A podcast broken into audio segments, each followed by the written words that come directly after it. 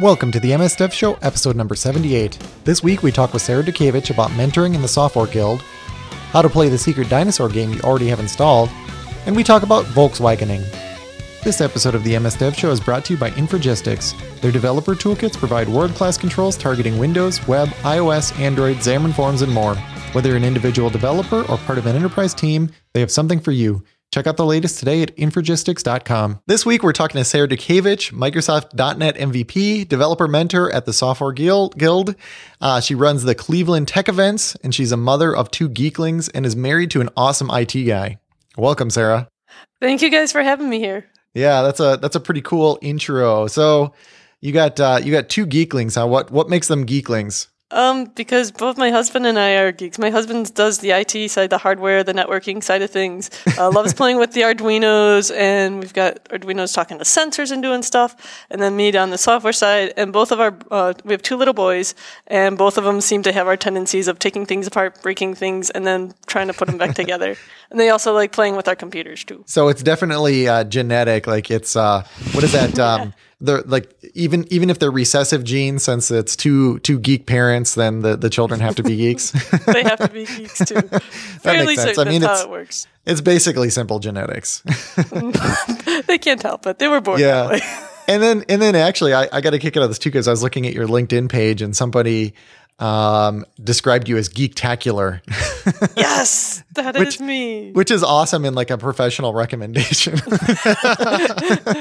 That was really cool. And then you have an interesting nickname too. Do you want to tell us about that? Yeah, so I go by the nickname Saduki. Mm-hmm. The Sa part is from Sarah, and the Duki's from my last name, Dukavich. So my husband, Kevin, he's either been Duke or Dookie growing up. And so we were going out together. This was back in college. There were about six of us going out to eat and trying to decide on a place. But we were split down the line as to where we were going. And so my friend Pete's like, well, the Saduki counts as one vote. And then that way we were able to go. So I was like, the Saduki. I kind of like how that sounds. And when I got married, I took my husband's last name. And so I was like, well, now I can carry the nickname all by myself, and he was fine with that. So yeah, but it's hard to say Saduki Dukavich 10 times quickly, right? Oh no, just call me Saduki. The Dookie part covers Dukavich, the soft part covers Sarah. It's all good. Oh, okay. So it overpowers that. Okay, that sounds great. Yeah. So Carl, what do we have for feedback this week? For feedback, we have an iTunes review from my girls. It was a 5-star review. I'm like, what are you talking about? No, it's literally my GRLS. Yeah, my girls. Yep. I was just confused for a second. Yeah, it's a 5-star review. Said such a good show. Love the information and how easy we are to listen to. So thanks a lot. We liked how easy your review was to read as well. Nice. Yeah, we love those 5-star iTunes reviews. Those really, really help. And if actually iTunes has a little gauge of like popularity. And if you look like every episode, we've maxed out that bar now. But for the past 20 episodes, that's been growing. So that's due to, all of our listeners going on there, leaving reviews, listening to the podcast. That really helps. So what did she win? So she won the Infragistics Ultimate license. And that's a $2,000 license. So if you want to win that, just leave a comment on our Facebook, on iTunes, Stitcher, Twitter, wherever we have a place for feedback. You can even email us at feedback@msdevshow.com. Okay, so let's get into the news. So the first one here, Microsoft now killing off windowsphone.com. A whole bunch of people just had a heart attack. Yeah, so if you go to windowsphone.com, it's going to redirect to the universal store. So in the past, if you had a link for an application, those all redirect now. So if you notice that, that's not a sign that they're killing off Windows Phone. It's just they're killing off their portal for the individual website for mobile. Yeah, and there's just not much of a reason to differentiate, right? I mean, Windows Phone is just Windows, so why have it separated? Okay, and then this next one, Volkswagen Library. This is just hilarious. It detects when your tests are being... Oh, go ahead, Carl. Yeah, I love this. It's, with the Volkswagen controversy that where it passes only when it's being tested. Right. This is a library that detects when it's being run in a CI server and will make all of your tests pass when they're being actually tested. Yeah, which I didn't find that amusing until I went in and the path is... .these/aren't/the/source/files. Anyway, so it's these aren't the source files you're looking for, right? So it's 4.js. So I go into this thing and I'm just looking at the source code, and you scroll down and under function assert, I love this, var okay equals function, but then it says okay.okay equals no op, okay.fail equals no op, okay.equal equals no op. just every single possible assertion is just a no op. So yeah, it guarantees that all your tests will pass, which aren't there times when when I would like legitimately use this thing and just, you know, check it in and call it a day. So yeah, that one is that's pretty amusing. So we need like a verb for that though. I totally Volkswagen that. Okay, hidden game in Chrome. So we're kind of late to the, or I should say I'm late to the party here. But apparently there are people that aren't aware of this. But Sarah, you said that you were very aware of this. I am very aware. So for some reason, I have this aura around me. I attract bad networks. I get networks to fall down at my feet, horribly so. Yeah. And so I get knocked offline. And I use Google Chrome a lot. Being on the web development side a lot of the time, I prefer Chrome just because of the tools and how well it works. And a lot of the ways from a teaching perspective, because that's what I do here at the Guild. But I love using Chrome for that. Well, if I'm in Chrome and I go offline, I noticed, this was a while back in this update, they put a little dinosaur there. Mm-hmm. And I was like, ooh, what is that dinosaur thing? And learn it's a game. And you have to jump over cactuses, and you use spacebar to jump over the cactuses. And when you die, you can just press spacebar and start all over again. Well, that's the trick, right? To start this thing, you have to hit the spacebar, right? Like it's not, yeah. I don't think it's obvious that there's a game there because I never looked twice at it. I'm just like, oh, well, you know, how cute they put a little dinosaur in there. It's a dinosaur side-scroller in Chrome. It's genius, especially, like I said, on the networks I get that keep going down. I have a way to kill that. Let's play a game. Do you know a way of like forcing it to happen other than like unplugging your internet? That I don't. I haven't figured out a way to do that, but can I do Chrome dinosaur? I mean, that would be awesome if I could do. You know how Chrome has like Chrome:// and then some stuff to do? Yeah, cool. Yeah, I wonder if they have that in there somewhere. Because the way I found out about this is my son, he had to work on his homework, so you know I brought my laptop with me and I said, here, do it on here. And of course, there was no internet initially because I hadn't turned on the personal hotspot. And he didn't tell me though. He's just like sitting there, and I'm going down the road. I'm like, wait a second, I never turned on the internet. Like, how's he getting his work done? And I look over, and he's sitting there jumping this. I'm like, what the heck are you doing? And he's like, oh, there's a game in Chrome. So you know, like him and all of his friends know about it, and that's how I found out about it. So it was from my 10-year-old son. So that's how I'm finding all the cool stuff out there now. That's awesome. Yep. So yeah, that'll fill your time the next time the internet goes down. And here's a browser that doesn't have this feature. There's a new browser called Vivaldi. You want to talk about this, Carl? Because I hadn't heard about this until today. Yes. A couple days ago, I found out about this browser. It's, like you said, called Vivaldi. And I think the interesting part for me is it's still not completely out. It's still in technical preview, but it's was started by a former CEO of Opera. So the people behind this at least have as experience with browsers. Mm-hmm. And it's got a really cool design. It kind of adapts to what you're working on. I think it's, you know, it would be great to just check out as an alternate. I haven't quite had a chance to check it out yet, but it looks really interesting and it looks really clean and modern.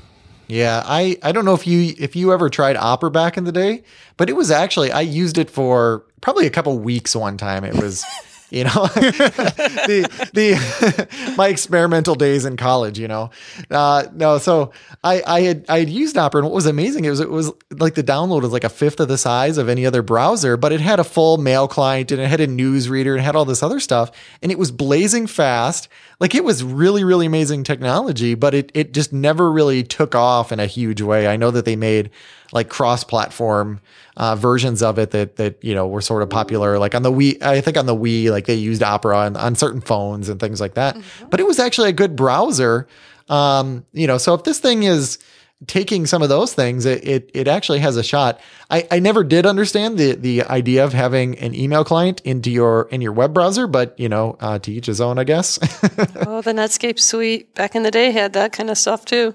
Yeah. Well, in Netscape though, was it built into the browser? Because I know it would come as like a it was part of a suite because it was Communicator, Navigator. Yeah. Right, exactly. And then even with like Firefox, there's like Thunderbird and things like that. But this is the email is built into the browser, which is just really... That's odd. I know. It's just a weird pairing. Like what does email have to do with your browser? I'm sure they probably have some well thought out answer to that. But I always thought that was a little odd. But that being said, it was the email client in the browser was still smaller. All of that package together was still smaller than any other email client, which I found amazing. So anyway, so you're switching this, Carl? I'm definitely going to try it out for a little bit. I can't say I'm going to switch just because I always find reasons to go back to Chrome. Yeah. Mm-hmm. Yeah, there's always like something missing, and I keep talking to like the Edge team, and I'm like, I just need like these two features, man. Well, now you need like three. Extensions. They need to add a dinosaur game. Extensions are obvious. Yeah, dinosaur game. No, actually, the biggest one for me, and this is going to sound so silly, Chrome is the only one who does this, is having bookmarks in the bookmark bar that don't have to have a name. So you can't do it in IE. So if you in IE, you can sort of do it by giving the bookmark, you can basically give it the name that's a space, and you can do it. But then, like in any other list, it's just like an empty name. So Chrome just handles it wonderfully. And so that's one of the things that's holding me back. But yeah, if it gets that plus extensions, then Edge would be extremely viable for me. So I think it's just a matter of time now. Yeah, I essentially need LastPass. Oh yeah, you're going to have that though, because I mean they've already said that. It's basically going to be able to use nearly unaltered Chrome extensions, or maybe even unaltered. I don't know. Excellent. Yep. Okay. So next one here, Bootstrap Studio. So I played around with this. What do you think, Carl? Did you? This was your news story, so I don't. Did you even play with it? Yeah. So what? He's like, no. This is news. That's really stupid. Nah. Yeah, so what this is cool for is this is an editor that lets you kind of like GUI style drag and drop, build a website with elements. And as it does that, it's automatically going to put all the Bootstrap tags on there. So as you put a button on, it's going to fill in, the Bootstrap elements to style your button correctly. It'll help you make it responsive. It'll add like the classes that are hard to remember, like the call-md-8. I don't know what it is, but it's needed to get Bootstrap all wired in correctly. And and this is where I think it's great and where it falls down. This would make a great plugin for Visual Studio or something like that. But at the same time, I'm not going to build my entire website like this and then copy it over piece by piece. I want this functionality built into Visual Studio. I don't know how you guys feel, but that's how I'm building websites. I'm building, MVC style websites. Mm-hmm. I'm not building the entire thing, up front as static. So I think the reason that you say that, and I agree, so don't get me wrong, but I think the reason you say that is that you've probably become accustomed to these editors being bad. And I agree. I mean, having it in Visual Studio or integrated somehow easily would really help. There's only been two GUI like drag and drop editors like in my entire lifetime that I thought were actually good. And you're probably going to think I'm crazy, but one was in like VB6. And the only reason I say it was good was because like it actually worked. Like you drop your stuff in and like that was your app. And and part of it was that was the only reason, that was the only way to do it. So that was how they got it to work. They didn't have to do this whole round tripping between like XAML and what you actually see. The other one, which actually did support round tripping, was Adobe Flex. So the GUI editor was actually in my experience, I used it for a few months. Working on a pretty big project, it was absolutely perfect for flow layouts and all that kind of stuff. You can drag and drop everything in there. Then you could go into the code and maybe make some changes there. You could flip back over, and it was just perfect every time. Like you could see in the designer what it was actually going to look like.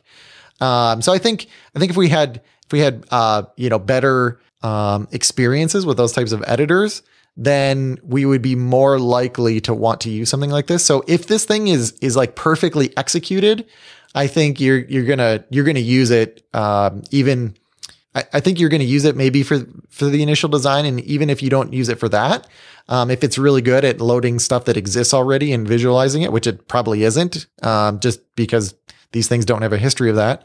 But if it does, then I think that you would pay the price of switching apps and using it. Yeah. One workflow that I could see doing, and like you said, this is if they support that, is, you know, I build a lot of stuff in like partial views. And if it could build those partial views with that preview, that would be an outstanding use of this tool. And I'm just not holding my breath because these things usually suck. so I'm hoping that this thing is different. The nice thing is that it has good constructs. Like Bootstrap has pretty easy to use constructs, right? So like you were talking about the call MD thing. Like those are actually pretty simple to use. And they support good practices out of the box, where HTML just lets you do like evil things. So maybe, I don't know. I played around with the web version of this. I'm going to give this a try. Like you said, though, I suspect that if you have partials, I mean, the fact is you probably have some code that sort of pieces together your website. This thing probably completely fails at that, because it's not able to actually run that. So I don't have a lot of hope, but I am going to check it out for sure. I'll give it a chance. Okay. This next one is awesome. Abusing emoji in Windows. So to make a long story short, Windows has awesome emoji support, like everywhere, including your username, file names, pretty much text you can put in anywhere. And I'll let you guys talk about what you want to use this for. But one of my favorite uses here is that the AM and PM in your system clock, you can actually switch AM to a donut, for example, and PM to, 2 drinks. So I'm totally going to do that because it's either donut time or it's drinking time. So Sarah, I know you really like this too. So what are you going to use this for? I'm laughing at they have an example here talking about the monkeys and using the monkeys for your login. Yeah. I mean, because I call my 2 little boys, I call them monkeys, and I've always got nieces and nephews, they're monkeys, and I love monkeys. I have the Thinky Monkey sticker on my laptop. I'm all about monkeys, so I probably will do that just because it's so cute and it's hysterical to see. So it's like, actually that was for the login, I see. Yeah. But so what's your login name? It's monkeys. It's hear no evil, see no evil, speak no evil. And they'll be like, what? Yeah, but it has to be in that order. Yes. Yeah. And you could make your password like pile of poo or something. How do you enter these things? Do they come up on the regular? I know how to do it on the touchscreen keyboard. Yeah, the touchscreen keyboard. If you press the smiley, so I'm on a Lenovo Windows 10, and if you press the smiley face, you unlock all sorts of emoji that way. Yeah, I'm just looking for the monkeys. I see pumpkin. I see lips. Yeah, it must be in there. There's a ton of them. Yeah, I think one of the cool things is, like, he showed on the start menu, you can group your icons and live tiles together. And one of them, for example, he uses pile of poo and puts the word cool in front of it. So cool poo is what that means. Cool. Yeah. My kids, they were laughing hysterically because I'm going to show you. And obviously for the listeners, they can't see this, but I have all the Apple crap that you can't install, like on the iPhone. I have it in a folder that's basically 3 piles of poo. Oh my God, that's awesome. Yeah, and it's funny because my kids, they were looking at something on here, and they're just like, my 10-year-old, like, he fell on the floor. He was laughing that hysterically because on the iPhone you can do the same thing. You can use emoji pretty much everywhere, so you can literally name folders, poo poo poo. So this cracks me up because I remember early in the day we used to have to deal with like wingdings and Zaptree dingbats. We had to rely on fonts to do this, and now they're just like, hey, look, it's all right here. So much easier. Yep. It was like code. Yeah. You can even do file names. Your computer name can be a picture of a castle. So we'll have a link to this in the show notes so that you can play around with this. It is very cool though. Let's see here. Last one, secret code and color printers enables government tracking. So, wow, this is really a downer after all the other ones we had. I don't know. I know that, most people know that like all printers print this secret code, like all over the page. Whenever you print, it's these little yellow dots. Maybe some of you are just learning about this, but every printer has this, and it's so that they can essentially track you. And I don't know. So if you print out something, it will, they can trace it back to you, which I always find interesting because like they have no idea what printer I bought. So really all they can do is say, well, this thing over here was printed on the same printer as this other thing. So, they can have enough evidence, but this post here actually shows a chart here, and it actually shows how this breaks down. So you can actually to be a little bit more clear, how the series of dots have decode properly. Yeah. So how you can decode them into what they mean. So there's, you know, some parity bits on there, but then there's a time, a date, and then there's a serial number embedded in this thing, which is really freaky. And then sort of a side note too, if you go into like Photoshop and you try to print out like $1 bill or something, like it actually tells you can't do that. So interesting restrictions in there, but this happens pretty much on any printer, and you can use a certain type of light and or a microscope to take a look at these dots that are printed on every page. So is that like bummed us out enough now to continue? I'm going offline now to play dinosaurs. I don't know about you guys. That makes me sad with the printers. Yeah. Okay, so let's talk to Sarah now, because that's why we're here. So we have all sorts of cool stuff to talk about, but I know one thing that you really want to talk about, and I'm super interested in this too. I want to hear the inside track on this, but basically, I know you're really big into the Software Guild, and I want to hear like what is the Software Guild or what is a Software Guild. I don't know if you want to differentiate or if we should just group them together, but you know, tell us what that is. So the Software Guild, it is a 12-week boot camp. We teach people who want to learn programming for a second career, whether it's Java or C Sharp. We have two different tracks. They spend, in our boot camp right now, they spend language fundamentals and web fundamentals and database fundamentals. So we're giving them what they need to learn in order to be able to function as entry-level or possibly junior-level, depending on their experience coming in. Developer positions, tester positions, that kind of deal. And we're also starting a program that's going to launch at the end of January next year, where you can go through our materials through an online format. So you're going to be able to, from the comfort of your own home, you don't have to quit your job, you don't have to relocate to any of our, right now we have 3 locations. We're located in Akron, Ohio, we're located in Minneapolis, and we're located in Louisville, Kentucky. So if you want to come to the 12-week intense boot camp, you can go ahead and do that. But if you want to work from the comfort of your own home, don't want to quit your job, we have what we call our online program, where we're going to cover the same kind of materials over, I believe it's a 9-month period. Most of it is done online, but you'll still have some touch points where you're going to have to come in for a weekend or 2 or 3 or 4 and see who we are and have the in-person mentoring and in-person guidance that we can offer, as well as making sure that you're doing some team projects, things like that. Okay, so that's pretty cool. So that's obviously going to open it up to a lot more people being able to do the majority of it from home. Mm-hmm. Very cool. So you call your students apprentices, if I got that term correctly? That is correct. How do prospective apprentices find out about the Software Guild? So a lot of people find us, we've done a lot of word-of-mouth marketing. You can find a lot from both our past alumni through, there's a website called Quora, Quora. So people are reviewing about it there. People just do a general search for coding boot camps, C#, coding boot camps, Java. There aren't many out there for C# and Java. We've been around, the first cohort launched in June 2013. And so we've been around a while and we know what we're doing here. So you just have really good branding and word of mouth then. It's really good branding, word of mouth. We used to be known as the Software Craftsmanship Guild, but then we got acquired by the Learning House, and the Learning House we just went through a rebranding process, and now we're just called Software Guild. So it's not such a mouthful to say, but we're still teaching the exact same thing, going through software craftsmanship skills, talking about things like don't repeat, do solid, going through unit testing, going through pair programming, talking about dependency injection, things like that. Carl, people find out about it by listening to the MS Dev Show and listening to Sarah on here. Yeah, exactly.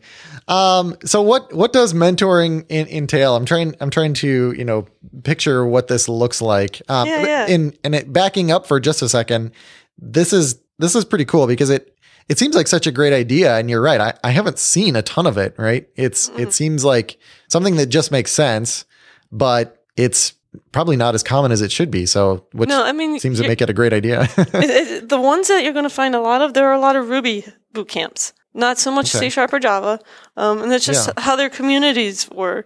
And the reason why they went with C# and Java here, because the guild started here in Akron, Ohio. It was the vision of Eric Wise.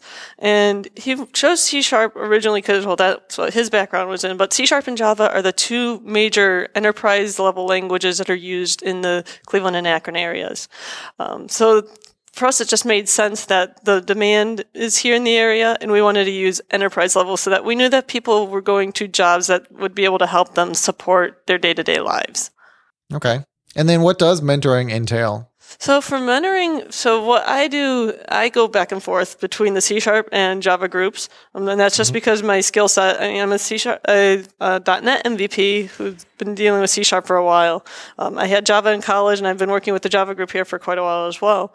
I go back and forth and help them answering questions. A typical day, there are no 2 days that seem to be alike. Some days I walk in and I see that the instructors are doing some kind of lecture. And so I'm looking at the apprentices and their faces and going, okay, they seem to be getting it. I'm okay here. Or no, they need more examples. They need better stories to clarify what is object-oriented programming? What is polymorphism? What are interfaces? What exactly does that mean? Can you give us real-world examples? So that's some of the things I do. Sometimes they might be like, you know what, I think I get this, but can you throw another exercise at me to make sure that I understand what's going on? Sometimes it might be a day where I come in and the instructors have said, well, we have a problem with a particular apprentice. They've fallen behind a couple days. Can you help get them back up to speed? I'm either helping the instructors and making sure the apprentices are up to speed, or the apprentices are approaching me. I'm also in, so we have a Slack channel. Who doesn't have a Slack channel nowadays? So they can ping me in Slack and say, hey, Sarah, we have questions about this. We have questions about that. And then I can offer real-world experience. I can offer guidance as to, okay, this is how it works. And then what happens, so part of our program is teaching them the technical part of it's teaching them things like teamwork. And so pair programming and how to work with pairs and how to deal with the tensions that might come. We're getting close to one of the groups is toward the end where they're interviewing for jobs while working on a team project. Well, some of them are in from throughout the U.S. or throughout the world, so they're getting homesick as well. So as a mentor, I'm definitely helping them to understand how to manage that and how to feel a little more comfortable about everything. Sometimes I'm just a sounding board for them, and sometimes they just need to vent. They're going through all sorts of stresses. They don't know what to do with it, and so then they communicate that to me. And then I can work. I have another teaching assistant here who him and I are constantly comparing notes on them and seeing, okay, what's working, what's not working, who's got what kind of problems, and how can we make this a lot better? Because our goals, both as the instructors and as the mentors, are to make sure that our apprentices are fit with the skills that they can go ahead and take an entry-level position. You must just learn a ton doing that too. Oh, it's fun. I mean, for me, I've got people from all walks of life. We've had people from right out of high school, kids who are coming on college break. Yeah. So they'll come over the summer to get a real world perspective of how do we apply all of this and then go back to the theory world. And then we also have people who have no experience whatsoever. They just happen to be good at solving problems and have this passion inside that they think they can do it. And then we're here to show them this is how to do it. And they're like, whoa, this is cool. I get this.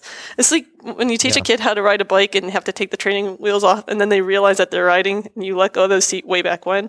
That's that kind of feeling I get with these guys. They don't understand. Our hands are probably off the seat more than they realize they actually have it.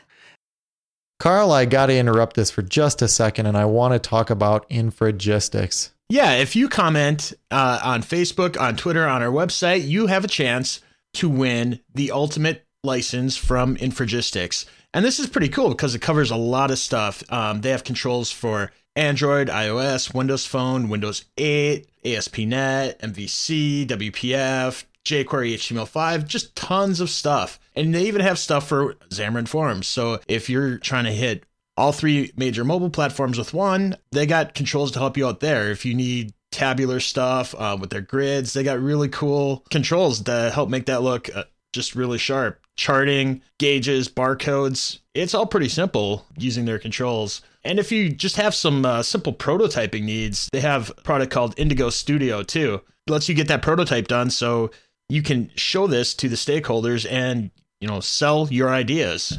Yeah, what I love about that, you can just send them a link and they can actually navigate through the app. But like you mentioned earlier, all of these controls across all these different platforms, this is great. I mean, most people don't just develop one type of app now. So being able to go and use these controls in every type of app, all under one ultimate license is a really big plus. If we don't select you each week, you could try again next week. And if you can't wait, they have free demos. So you can try it out for a month, download the demos and try it today. Yeah, check it out at infragistics.com. They're a free trial, so you have nothing to lose. And remember, each week, if we pick your comment on the show, you get the Ultimate Edition for free, which includes everything. We thank them for their support of the MS Dev Show.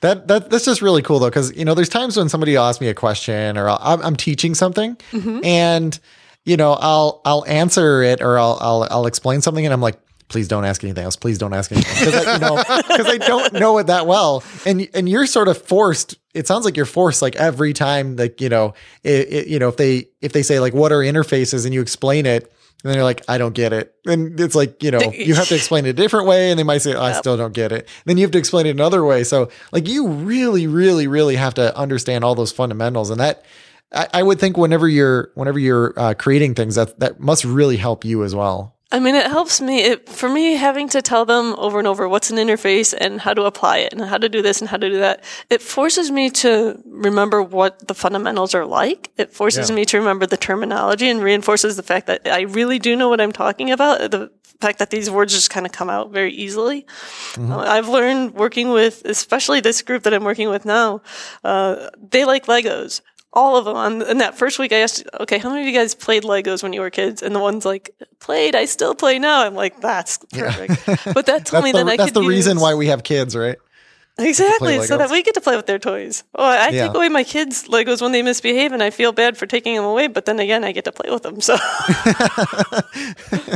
But it's one of those that I ask that question because I'm like, I want to find something everybody relates to, so then I can use analogies, and I can say, okay, a for loop or a while loop, these are two different kind of blocks. This is a variable. It's that little one-by-one block. Okay, now we're going to build a wall now that you have all these little blocks. And then we turn them loose on a team project and say, now that you guys know how to build a wall, let's build a fort. It doesn't have a roof. It has the three other walls in addition to that wall they built. But they're learning how to put all these pieces together and then to work as a team to do that too. Very cool. So how does this education differ than a traditional tech school or university? And as a little bit of background, you know, I went to tech school and then I went to university, kind of separate full tracks. So I kind of always thought that the way that we teach them at each one isn't quite right. Yeah, so and to give you guys background, so I have a 4-year degree from a university, and it was just one of those, I have a Bachelor of Science in Computer Science and Engineering Technology. Basically, I started in Computer Science and Engineering, which was all theory-based, and moved to a hands-on application program, which is Computer Science and Engineering Technology, which was fun because I got to apply the stuff rather than going theory-based. Here in the Guild, we talk about real-world examples. All of the instructors, we have over 15 years experience, each of us, and we're talking about the stuff that we've seen. And all of our experiences are in that curriculum. We built the curriculum. Actually, Eric Wise started it, and then we had Eric Ward come in on the Java side, and we keep adding feedback. So for us, we have a curriculum that we have control over. We don't go through like an ABET accreditation process. We're accredited by the state in various spots because of laws, of course. But we don't have to go through an accreditation process and wait 2 or 3 years for our changes to get into place. So we're staying up on technology a lot quicker than a traditional 2 or 4 year program would. We're offering different perspectives because our personal stories are all coming through in the curriculum and the way we teach things and the way we come across with the examples and even in the way we do our labs. So like in college, I can remember we would get labs that they're like, oh, go print this out, go print that out. And if you happen to be in a position where you had a TA who was grading it, you knew that the TA would go, oh, the screenshot looks good. I'm just going to pass this. I don't care what your code looks like. So we didn't have anybody really to ensure that. Here, we're looking at our apprentices' code to make sure that they are coding properly and aren't just doing C out and giving us output. We want to make sure that they're doing it the right way. We want to make sure that if they are copying and pasting code, that they can tell us, all right, we saw that you copy-pasted that. What is that doing line by line? So we want to make sure that they have that in there. So we're a lot more paying attention to the details that what you would see in a college thing. And I think our admissions process for a while there was also different, because with the admissions process here, you can go online, fill out the application, and then you have to go through a process where you have to answer questions. There's a test of some sort, where an assessment test that gauges, do you do pattern recognition? Do you do problem solving? Do you do logic? What part of that do you understand, and to what extent? And then sometimes you may meet with an admissions counselor or with an instructor, be it over Skype, over phone, in person, just to learn more about, well, do you fit in there? You might have to write an essay to show us that you understand, why are you motivated in here? We use all that to gauge, okay, are you going to be a good fit? And then from there, we enroll you in. And then about 6 to 8 weeks before your boot camp starts, you get pre-work. So we want you to learn about HTML and CSS and JavaScript before you come in, so that when you come in, you're learning the language fundamentals, and then you also have the pre-work to fall back on when we get into web. So it's crazy intense, the stuff that we get into here. Yeah. So would you say, when I was at college, there was an interesting mix of people. So it was... there was a group of people that were just like, well, I just want to make lots of money, which was funny because if that's why you're going into it, then you're not going to. Yeah. And then there was another group that was, they just had no idea if that's really what they wanted to do. And then there was this other group, they're like, well, yeah, this is definitely what we want to do. So I was kind of wondering, is this a good way to, if somebody is kind of on the fence, like I have a cousin, he's like, yeah, I'm pretty sure this is what I want to get into, but I'm not 100% sure. Like, would this be a good way to fail fast or sort of confirm that without going to, I guess at college you have a couple years of prerequisites, which is fine. But then we had like so much theory. And by the time we actually were writing code, it's like I'm a junior, senior, fourth year, fifth year, whatever. And it was just crazy late in that.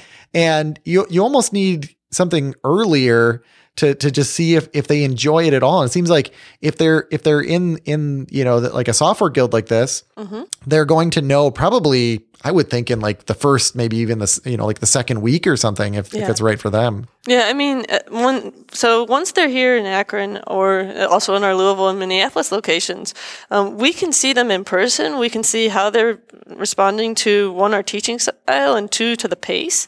And so we can mm-hmm. pick up and see, one, first of all, is the boot camp style appropriate? And second of all, is development the right route for them? And we could tell just from language fundamentals, okay, maybe they might be better off with web and database. We can hope for that. Or maybe they don't have the right determination. They don't have the right motivation. They don't have what it takes to get through the field. We've had people who haven't done the work, and they end up not making it through the program because they didn't exert the effort. They didn't go through the extra research. They didn't talk to their instructors or teaching assistants when they needed help.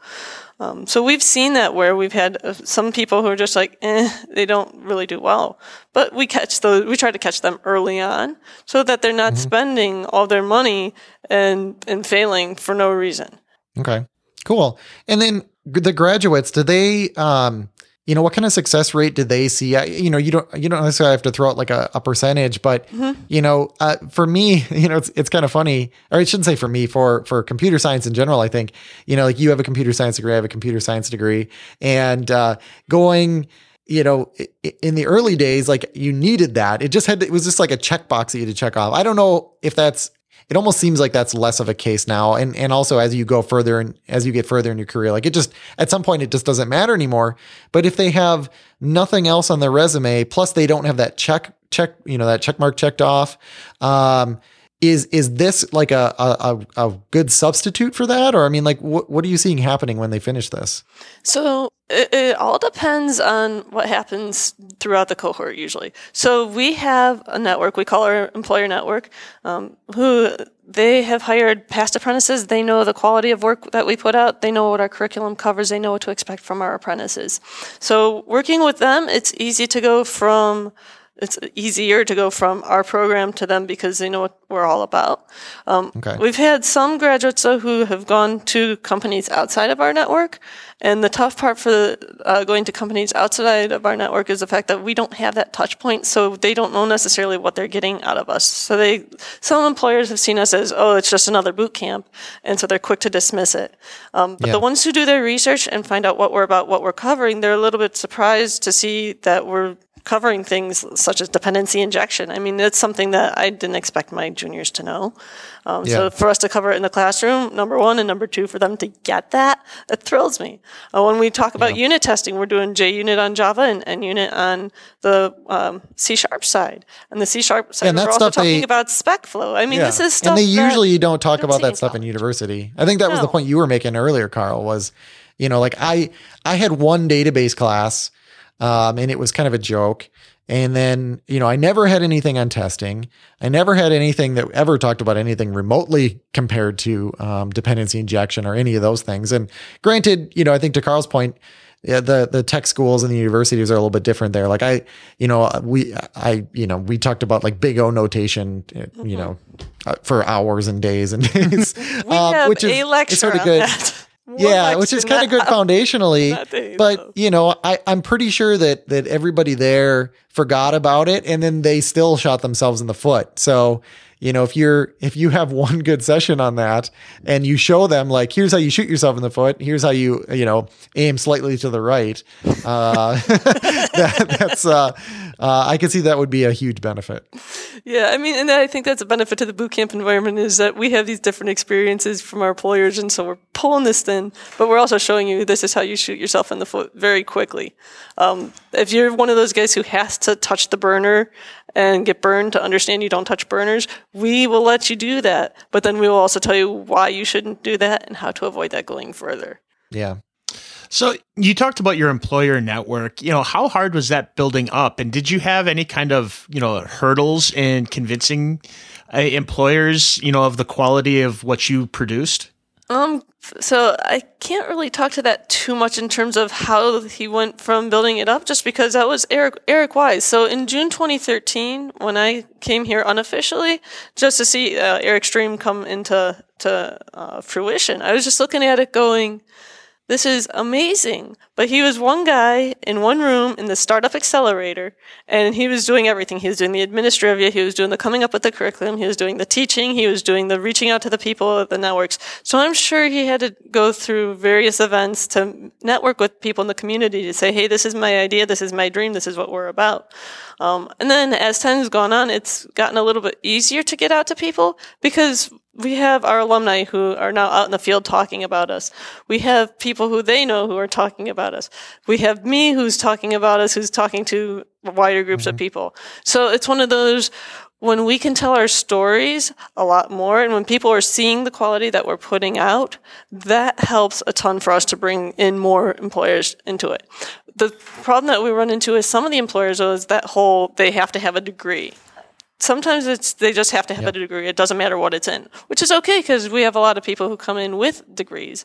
But sometimes we run into these employers who are like, they have to have a computer science degree, and it has to be at least a master's. You might not want to work there, I would say, though. Well, you know, I mean, if it's literally a checkbox with HR, and I mean, if that's what it really is, then that's a red flag to me. Yeah, and that's a lot of our getting into companies. We're finding developers, we're finding team leads, and we're talking with them and letting them help us to open the doors to HR so that we know what their official route is. We're letting our developers that we already know in the field lead us to recruiters who can then lead us into companies as well. So we've got ways of getting in. It's just a matter of getting in with them. And it's grown considerably from what we had back in June of 2013, but at the same time, it's one of those we're constantly having to tell people, this is what we do, this is how awesome we are. Better yet, come to one of our locations, meet our instructors, see what we're about. Yeah, because the reality is there are so many companies out there that cannot find enough good people. So if they learn about this as a source of good people, they're going to keep coming back. So I mean that just starts that good cycle. And I could even see some of the old these students, you know, after they get placed, eventually coming back and hiring more people from there. So that's just going to reinforce that whole cycle. But you know, I've I've been fortunate enough now. I've talked to so many companies, and I've talked to so many that just like they talk to me and they're like, we cannot find enough good people. And I've even had many companies say, hey, you know, we can't find enough people. And if you ever are unhappy in your job, make sure you come talk to us. And if you know anybody, make sure that they come talk to us. And I mean, it's like that. And it's funny because there's this mismatch, because there's this group of people that say, oh, there's no jobs out there. And then there's these companies, I'm telling you, they would hire 20 people like at the snap of a finger if they knew that they met their requirements and that they were good developers. Exactly. That is the reality of what's out there right now. Yeah. So one of the things that I was wondering too is looking at back on kind of your perspective, what are some of the things, joys perhaps, that you get out of being a mentor? Oh, for me, the main thing is those aha moments, the light bulb turning on when people are just like, what is it that they said about this? And then they finally get it. So toward the end of our 12-week boot camps, I end up doing a lot of mock interviews. And so I'm grilling them on, okay, what's dependency injection? What's interfaces? What's polymorphism? And going on through all the different terms and then listening to them tell their story of, well, this is this and this is my understanding of that. And I can remember there was one of my apprentices, we were doing a mock interview. In the middle of her mock interview, she was like, whoa, that's what you guys mean when you say everything is an object. And I'm like, yes. I'm like, you had that aha moment here at week 10, but that was awesome that you had that in the middle of the interview with me here. It was just, so for me, it's seeing that they get it and seeing that they come in at week 1 or even in the pre-work. And that some of them have confidence issues to the point where they're totally doubting themselves. They're like, you know, I signed up for this, but at the same time, I'm not really sure, very uncertain. So to see them go from low confidence levels to toward the end, getting it with those aha moments, seeing their confidence boost. I love that because to me, the people that we're releasing into the field are my peers, and these are my future. This is when I'm out of the field, they're going to be writing the code, and hopefully they're going to be writing code much cleaner than I ever wrote. Oh, you know, that's a scary thought, right? It's the code for, like, you know, your self-driving car, right? Or the airplane that you're flying on, and yeah. So these are my self-driving cars and self-flying plane people. So I want to make sure that they write it right. No pressure, guys, but make sure that their unit tests wrapped around this and that they all pass. Don't just assert truth. Wait. We shouldn't have mentioned that news story. I'm going to edit out the Volkswagen Library. Hopefully, these students aren't Volkswagening it. I'm going to have to use that verb, and they're going to be like, "What?" And I'm like, "You guys got to listen to the podcast." Yeah. So. You mentioned doing like mock interviews too. So you actually do like mock job interviews? So we do mock job interviews. We do mock technical interviews as well. Oh, that's such a good idea. Yeah, because I wish I had recordings of some of the interviews that I've done. And, you know, honestly, like some of them might have been good people, but it's just... It is just crazy how bad some of these people interview. And especially for going to school for 4 years. And usually it's like, I'll ask, you know, like, what kind of work have you done? You know, what have you done outside of like school, you know, as far as like writing any kind of code? And like, nothing. It's like, are you kidding me? And then they just sit there and like stare at you, and it's, oh man, like, do you guys really have the passion to come into the field? I mean, seriously, side projects, hobbies, they're cool. Yeah, and it's great. I mean, if you do a mock interview, like that's going to be like apparent right away, because you're going to ask that, and they're going to say, "Oh, I don't know," and they're not going to want to feel like that in the real world. They're not going to want to, you know, have that deer in the headlights moment. So exactly, the mock interviews are nice. The mock interviews are nice because I can answer questions for them as they're asking the question. So I'll ask a question like, "Okay, tell me about a time where you had to work with a difficult team member, and how did you handle it?" And they might stop and look at me and get all nervous. And then I tell them, the reason why I'm asking this is what employers are looking for. Yeah. And they're just like, oh, okay. So that, and they laugh because it's not to find a name. Yeah. It's not really what I'm asking, but this is what I'm trying to find out. And I always tell them, like, I'm going to throw normal HR questions at you if you want them. I will throw technical questions. So the whole, what are these different terms? What's MVC? What's an inject? What's Spring Framework do? I could ask stuff like that. Or I always tell them, I always have this one backup question that I had from my very first boss outside of college. And she asked me, if you were a Muppet, who would you be and why? Nice. And so Carl, what's your biggest weakness? Yeah. Don't you hate that? I'm too generous. Oh, I hate that one. Luckily, I've never been asked that. Yeah, I'm too generous. I know. What's your biggest weakness? I am subjected to stupid questions like these. Yeah, I, you know, like I've had prepared answers, but I'm like, I really hope that never comes up because that is like half of a red flag to me too. Because it's like, why are you asking? Why are you asking me that? Like, what do you legitimately want? You know, do you want me to say something I'm terrible at? You know, I hate people. I can't stand them. It's ridiculous. And so I don't know, have you guys heard of the website Growth Everywhere? Nope. So growtheverywhere.com, when I was doing mock interviews a few cohorts back, they did a article, or they had a book on 403 interview questions, and they group them. So if you ever were doing interviews and need questions, Growth Everywhere, their site is full of all sorts of stuff like that. Okay. That's pretty cool. Yeah. Luckily, it's not a medical condition. So for people who would like to become mentors, what is some advice that you have for them? If you want to be a mentor, go for it, whether it's formal or informal. I mean, I happen to be lucky enough to have a formal position where my title here at the Guild is Developer Mentor. So I have a formal position, but there are ways you can volunteer in the community. Go to user groups and meet people who are just getting into the field, talk with them, and offer to guide them into things.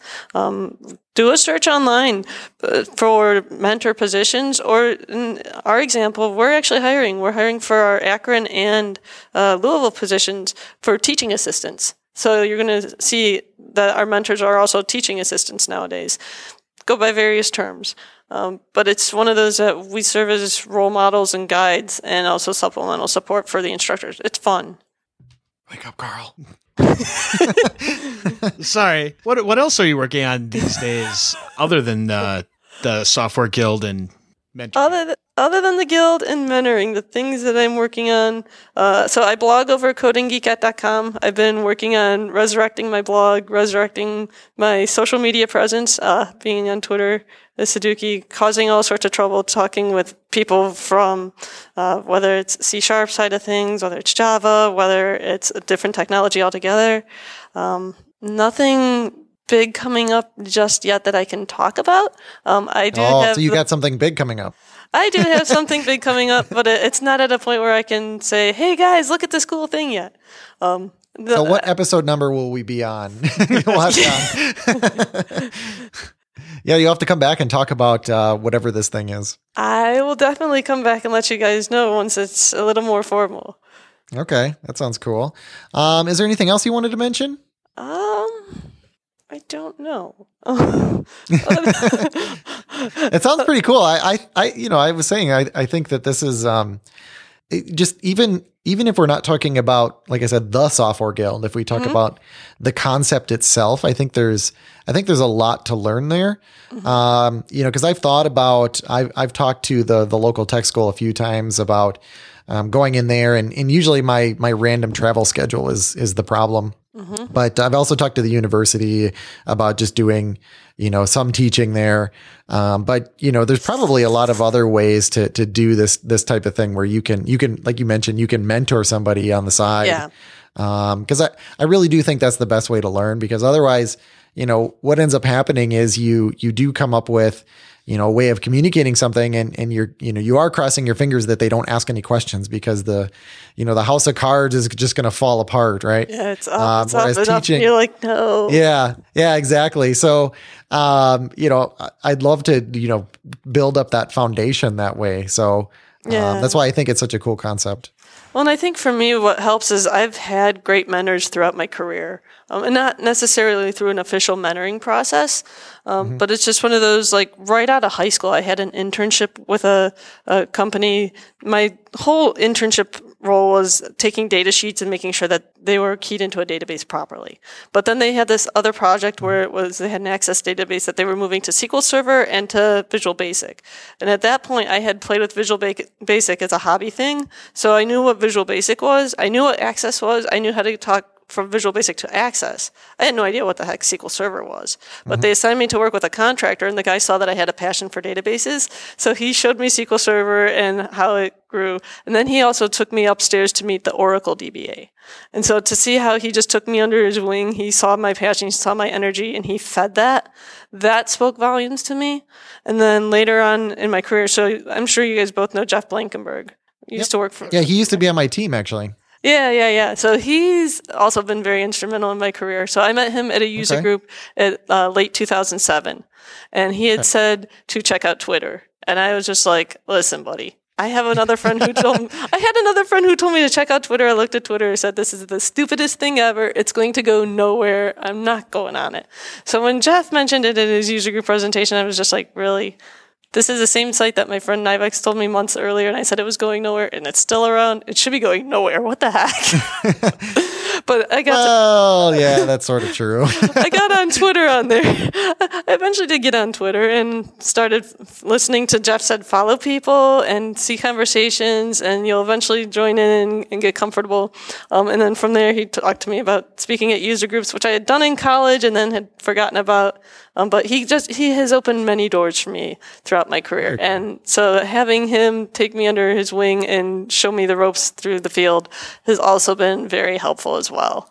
So when you have people who can mentor you like that, I think it's one of those, like, I'm lucky. I feel like I'm lucky to have these things, and I want others to have this as well. Yeah, we had him on in episode 18, if anybody wants to check that out. That was a while ago in the timeline of our podcast.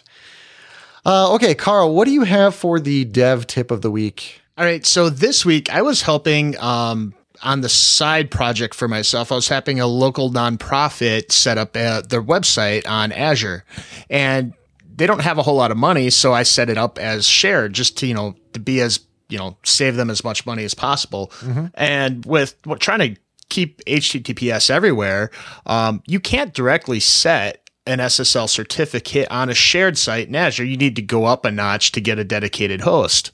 And that's just not in their budget. And then I came across this blog post from Troy Hunt, who's really well known for security. And he said, if you use a service called Cloudflare, you can add a free SSL certificate for free with their free layer. So just trying to emphasize how much this costs. Yeah, it's a lot of free. How much is the cost, Carl, for this free service? It's no cost. Ah, okay. But anyways, what you do is on your DNS, you set up the name servers to be Cloudflare's name servers, and they will add the SSL certificate on their side, and then that'll flow through to your shared website on Azure. So the instructions will be in the show notes at Troy Hunt's blog site.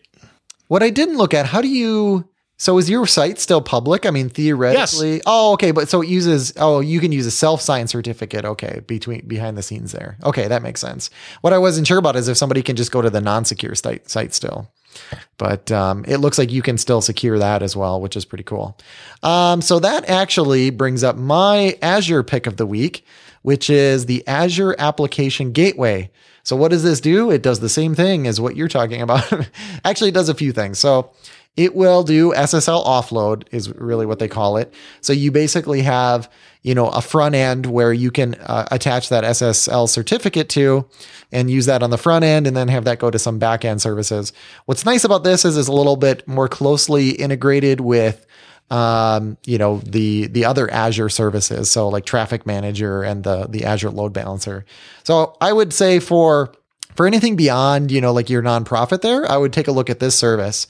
So this one is not free, unfortunately, but it's a little bit, I would say this is you're talking about like a bike or something, and this is like a bulldozer. So, so this here, it ends up being less than $20 a month for the, to start. And then you do have to pay some bandwidth fees, which would be, in my experience, bandwidth fees for most people, especially for websites, are going to be approaching zero anyway. So it's really not a big deal, but the gateway itself, like I said, starts at $19.